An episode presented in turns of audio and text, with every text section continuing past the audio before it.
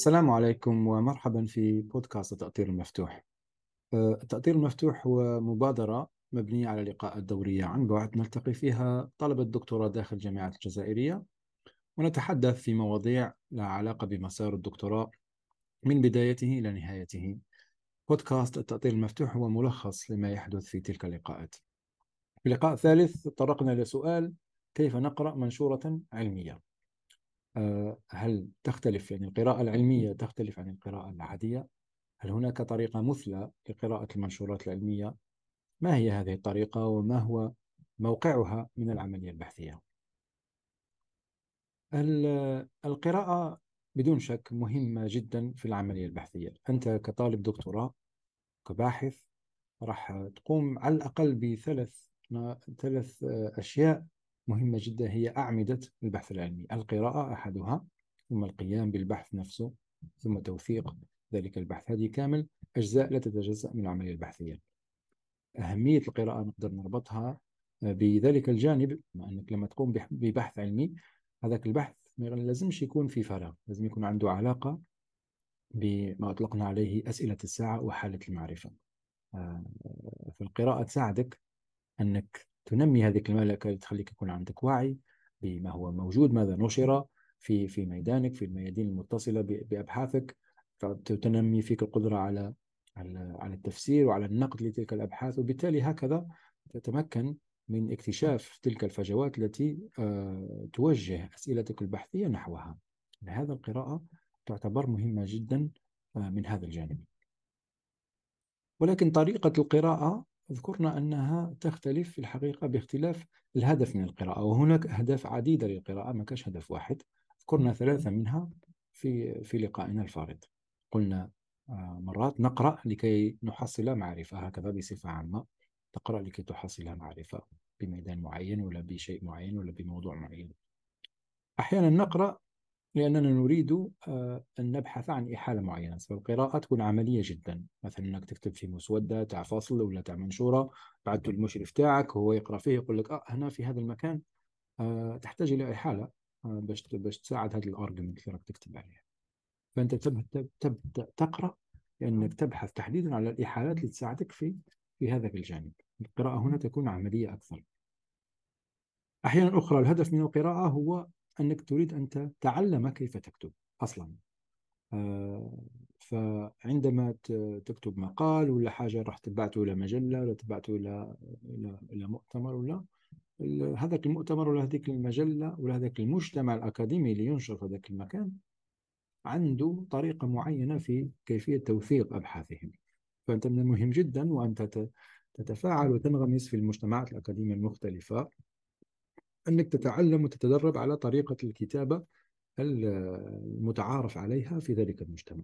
فهنا الهدف من القراءة يختلف. مرة أخرى أنت تقرأ لأنك تريد أن تتعلم كيف تكتب كيف توثق هذا النوع من الأبحاث باعتبار العرف الموجود في المجتمع الأكاديمي اللي توجه تتفاعل معه. طيب آه نبدأ نكون شوية عمليين. آه في في يعني وصف طريقة للقراءة الأكاديمية ولا لقراءة المنشورات العلمية. والحاجة الأساسية هنا أن القراءة الأكاديمية قراءة المنشورات العلمية تختلف جذريا عن القراءة العادية. فكيف نقرأ المنشورة العلمية إذن؟ نقدر نجاوب على هذا السؤال باعتبار بنية المنشورة العلمية ابتداء وهذه تختلف يعني باختلاف التخصصات باختلاف كما قلنا ذكا أين تنشر. المنشورات آه، وكذا. ولكن بصفة عامة نقدر نقول أن هناك حوالي بالك ثمانية أجزاء ولا في البنية تاع المنشورة العلمية. هناك دائما عنوان ثم ملخص المنشورة هناك مقدمة آه، هناك مراجعة أدبيات. أحيانا هذوما يدخلوا مع بعضهم في نفس في نفس الجزء. هناك وصف للمنهجية لمنهجية البحث آه، هناك سرد للنتائج. ثم مناقشة تلك النتائج وهناك خلاصة. طبعا هناك أشياء أخرى يعني إحالات وشكر وما إلى ذلك. فهذه بصفة عامة آه، البنية الأساسية للمنشورات العلمية تخت... يعني تقترب أو تبتعد من هذا. فلو نأخذ القراءة العادية نقول أن الفطرة هكذا أنك تقرأ تسلسليا تبدأ من الفوق وتجي حاضر من العنوان؟ في الملخص في المقدمة تقرأ مراجعة الأدبيات تقرأ المنهجية النتائج المناقشة والخلاصة وكمل التخلص هل هكذا تقرأ المنشورات العلمية؟ في الحقيقة هذا ليس نافعا دائما لأنه أحيانا كما قلت لو ناخذ أو نعتبر ما هو كم المنشورات اللي راح تقرأها خلال آه، مرحلة الدكتوراه. لذلك حيكون كم هائل جدا. أنا أحيانا يعني الأطروحات التي امتحنتها ولا حتى أطروحتي أنا لكن فيها حوالي 500 إحالة أو أكثر هكا. هناك أطروحات فيها أكثر هناك أطروحات فيها شوي أقل. وهذه المنشورات التي أحال عليها خلينا من ما قرئ. فأنت راح تقرأ كم هائل جدا من المنشورات. لو نقرأ كل المنشورات بهذه الطريقة التسلسلية ما فرقتش يعني وراح نطولوا بزاف ونضيع وقت كثير جدا آه، بغض النظر عن أهمية القراءة. فهناك إذا طريقة أخرى أطلق عليها أنا بالطريقة اللا تسلسلية أو بالطريقة القفزية. كيفاش هذه الطريقة التسلسلية والقفزية؟ هنا ناخذ الخطوة الخلف ونقول عندما تقرأ منشورة علمية باعتبار كذلك الهدف من القراءة اللي ذكرناه في كل خطوة من خطوات القراءة اللي راح نذكرها لك راح تتوقف وراح تاخذ قرار. هل أواصل في القراءة؟ هل المنشورة هذه هل أواصل القراءة فيها؟ تنفعني ولا راح نضيع وقتي؟ نتوقف. في كل خطوة إحنا نمشي وهكذا نقرأ جزء ثم نقرر أواصل أو أتوقف باعتبار الهدف تاعي. إذا نبدأ عادة نقرأ العنوان طبعا ثم نقرأ الملخص ومرات كذلك المقدمة مش دائما الملخص يعطي فكرة عامة على المنشورة وأحيانا كذلك هنا تعرف باللي هل المنشورة هذه فعلا تفيدني أو لا لأنه أنت بالك استعملت آه، كلمات مفتاحية هكا للبحث والعثور على هذه المنشورة. حتى ولو وجدت تلك الكلمات المفتاحية في العنوان أو الملخص أو المقدمة كي تقرأها أنت تعرف باللي آه في الحقيقة لا هذه مش اللي نحوس عليها. الكلمات موجودة ولكن هم يتحدثوا على شيء آخر تماما فتوقف هنا وتروح المنشورة اللي بعدها. إذا لقيتها باللي ما زالت تنفع على حسب الملخص. نعم هذا البحث يهمني. أين تقفز؟ تقفز إلى الخلاصة. ماشي ماشي مراجعة الأدبيات والمقدمة. تقفز إلى الخلاصة مباشرة لأنه في الخلاصة عادة لما نكتب الخلاصة نكتب نلخص النتائج ولكن كذلك نذكر أهمية هذه النتائج. ها هكا في في في عجالة في بعض الفقرات. ها هم النتائج الموجودة وهذه ما هي أهميتها. كذلك مرة أخرى تعرف آه نعم هذه النتائج تهمني. ولا لا؟ هذه النتائج لا ما كنتش ماشي بهالطريقة اللي نحوس عليها إذا قررت تواصل أين تذهب؟ تذهب إلى النتائج إلى إلى جزء من المنشورة التي يفصل فيها النتائج. وهنا مع التمرن والتمرس أحيانا خصوصا إذا كانت هذه الأبحاث أبحاث كمية تكون كاين رسوم بيانية هكذا تلخص النتائج ولا تعطيك تفاصيل النتائج. فأنت تذهب أول ما تذهب هناك تنظر في تلك الرسومات. كما قلت مع التمرن أحيانا غير تشوف الرسم البياني هذاك تفهم المنشورة كلها. فأنت تنظر وتنظر في النتائج. إذا كانت نعم طبعا إذا كانت النتائج مبنية على مناهج نوعية فهذا هنا تختلف ولكن أنت تنظر في النتائج تنظر في تفاصيلها. مرة أخرى لقيتها تنفع تذهب إلى أي تذهب إلى مناقشة النتائج. لأن هنالك في تلك في هذا الجزء يشرح فيها المؤلف إذا كان كاتب المنشورة بطريقة جيدة يشرح فيها تلك النتائج. ماذا تعني تلك النتائج؟ ما هي أهميتها؟ وكذلك كيف تتصل هذه النتائج بما نشر من قبل؟ مهم هكذا موقعة النتائج والمساهمة بما هو موجود. فأنت تذهب إلى المناقشة حتى تتعلم. ثم ما هي أهمية هذه النتائج؟ ولو لقيتها مهمة كذلك مرة أخرى تذهب إلى المنهجية. تريد أن تعرف كيف وصل هذا المؤلفين هذه الباحثين إلى هذه النتائج. ثم تعمق. ولا ممكن حبيت تعرف أنك تريد تعلم تلك المنهجية أصلا؟ منهجية جديدة عليك ولا؟ تروح تشوف المنهجية منهجية رصينة منهجية جيدة. ثم هنا فقط ممكن ترجع إلى مراجعة الأدبيات ليس دائما لأنه عادة مرات أخرى مع القراءة المتواصلة في مواضيع معينة راك تولي تعرف أدبيات قلنا الأدبيات في تلك في ذلك المجال ولا تحتاج دائما أن تراجعها. أحيانا السردية الطريقة التي وثقت بها الأدبيات مهمة كذلك فممكن ترجع لها أحيانا هناك جزء من الأدبيات جديد عليك فتقرأ جزء منه فقط. إذا هذه بصفة عامة قراءة المنشورات العلمية وكيف تختلف عن القراءة التسلسلية العادية. عندما نقرأ المنشورات العلمية نتبع هذه الطريقة اللا تسلسلية القفزية. وفي نفس الوقت دائما نحن نمسح المنشورة حتى نعرف إذا كانت تهمنا نواصل نضيع وقتنا فيها ولا لا. آه، وتنتقل من جزء إلى جزء بحسب آه، هذاك القرار. إذا نقدر نقول أن القراءة الأكاديمية فيها مرحلتين. دائما فيها مرحلة المسح كما ذكرت لك دوكا.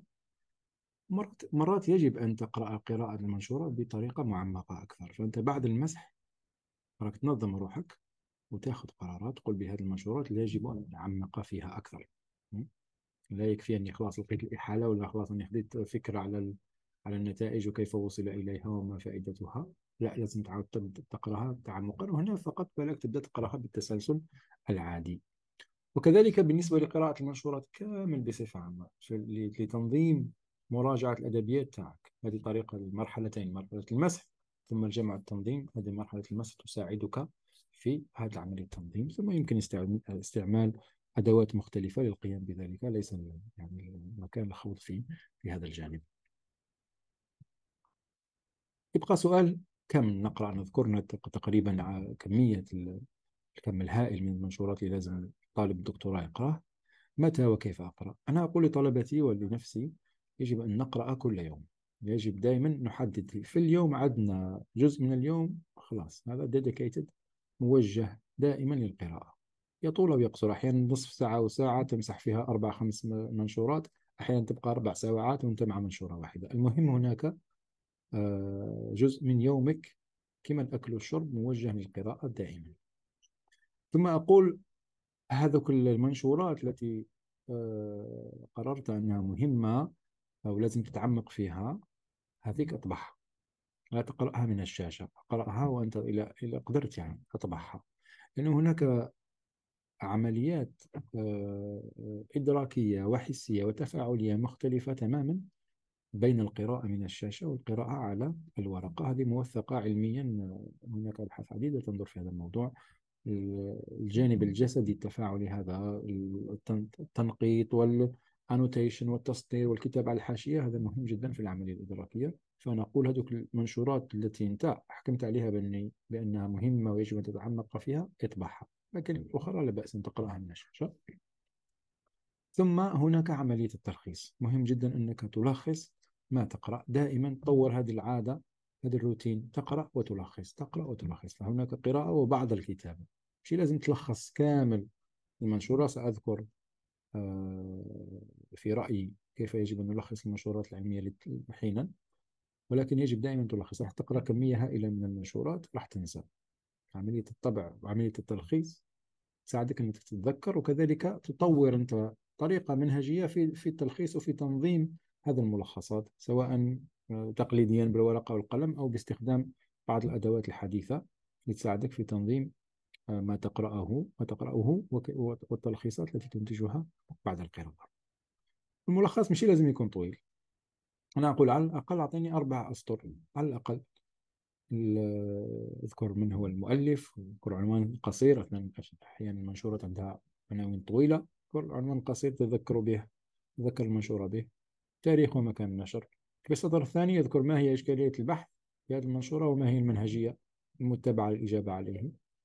قال مثلا هذا سؤال تبعت المنهجية الفلانية بطريقة كذا الإجابة عليه. ثم في السطر الثالث أذكر نتائج البحث. كلخص هاملك ماذا وصلوا إليه في هذه المنشورة. في السطر الرابع أذكر رأيك رأيك في هذه النتائج. ما رأيك فيها؟ هكا برك على الأقل أربع أسطر خفيفة هكا سريعة مش لازم يكون ملخص طويل ولكن من بعد عملية التلخيص هذه راح تساعدك في آه أنك تتذكر ماذا قرأته. إذا هذه هي بصفة عامة ما تطرقنا إليه في الحصة الثالثة حول آه، كيفية قراءة المنشورة العلمية. قلنا أنه آه، هناك طرق مختلفة للقراءات تختلف باختلاف الهدف من القراءة. هناك طريقة مثلى هي الطريقة هذه السريعة القفزية المسحية القفزية اللا تسلسلية يعني تساعدك أنك تاخذ فكرة عامة عن المنشورة العلمية وتقرر إذا كان يعني من المستحسن أنك تتعمق فيها أو لا. هي كذلك عملية تساعدك في تنظيم المنشورات اللي تقرأها بصفة عامة. قلنا أنه من المهم أن تقرأ كل يوم. أن تلخص ما تقرأه وتخلق نظام هكا يساعدك حتى تنظم منشوراتك وتلخيصاتك. ويجب دائما أن نتذكر أن القراءة ملكة تطور. آه، من خلال هذه العملية البحثية وأنت تتمرن في الدكتوراه أن تتدرب على القراءة وتطور ملكة. الأدوات التي تستعملها راح تساعدك في صياغة هذه العملية وفي طريقتك في في تطويرها كذلك. فهذا يؤخذ بعين الاعتبار كذلك. هذه هي ونلتقي إن شاء الله في الحصة القادمة بحول الله. والسلام عليكم.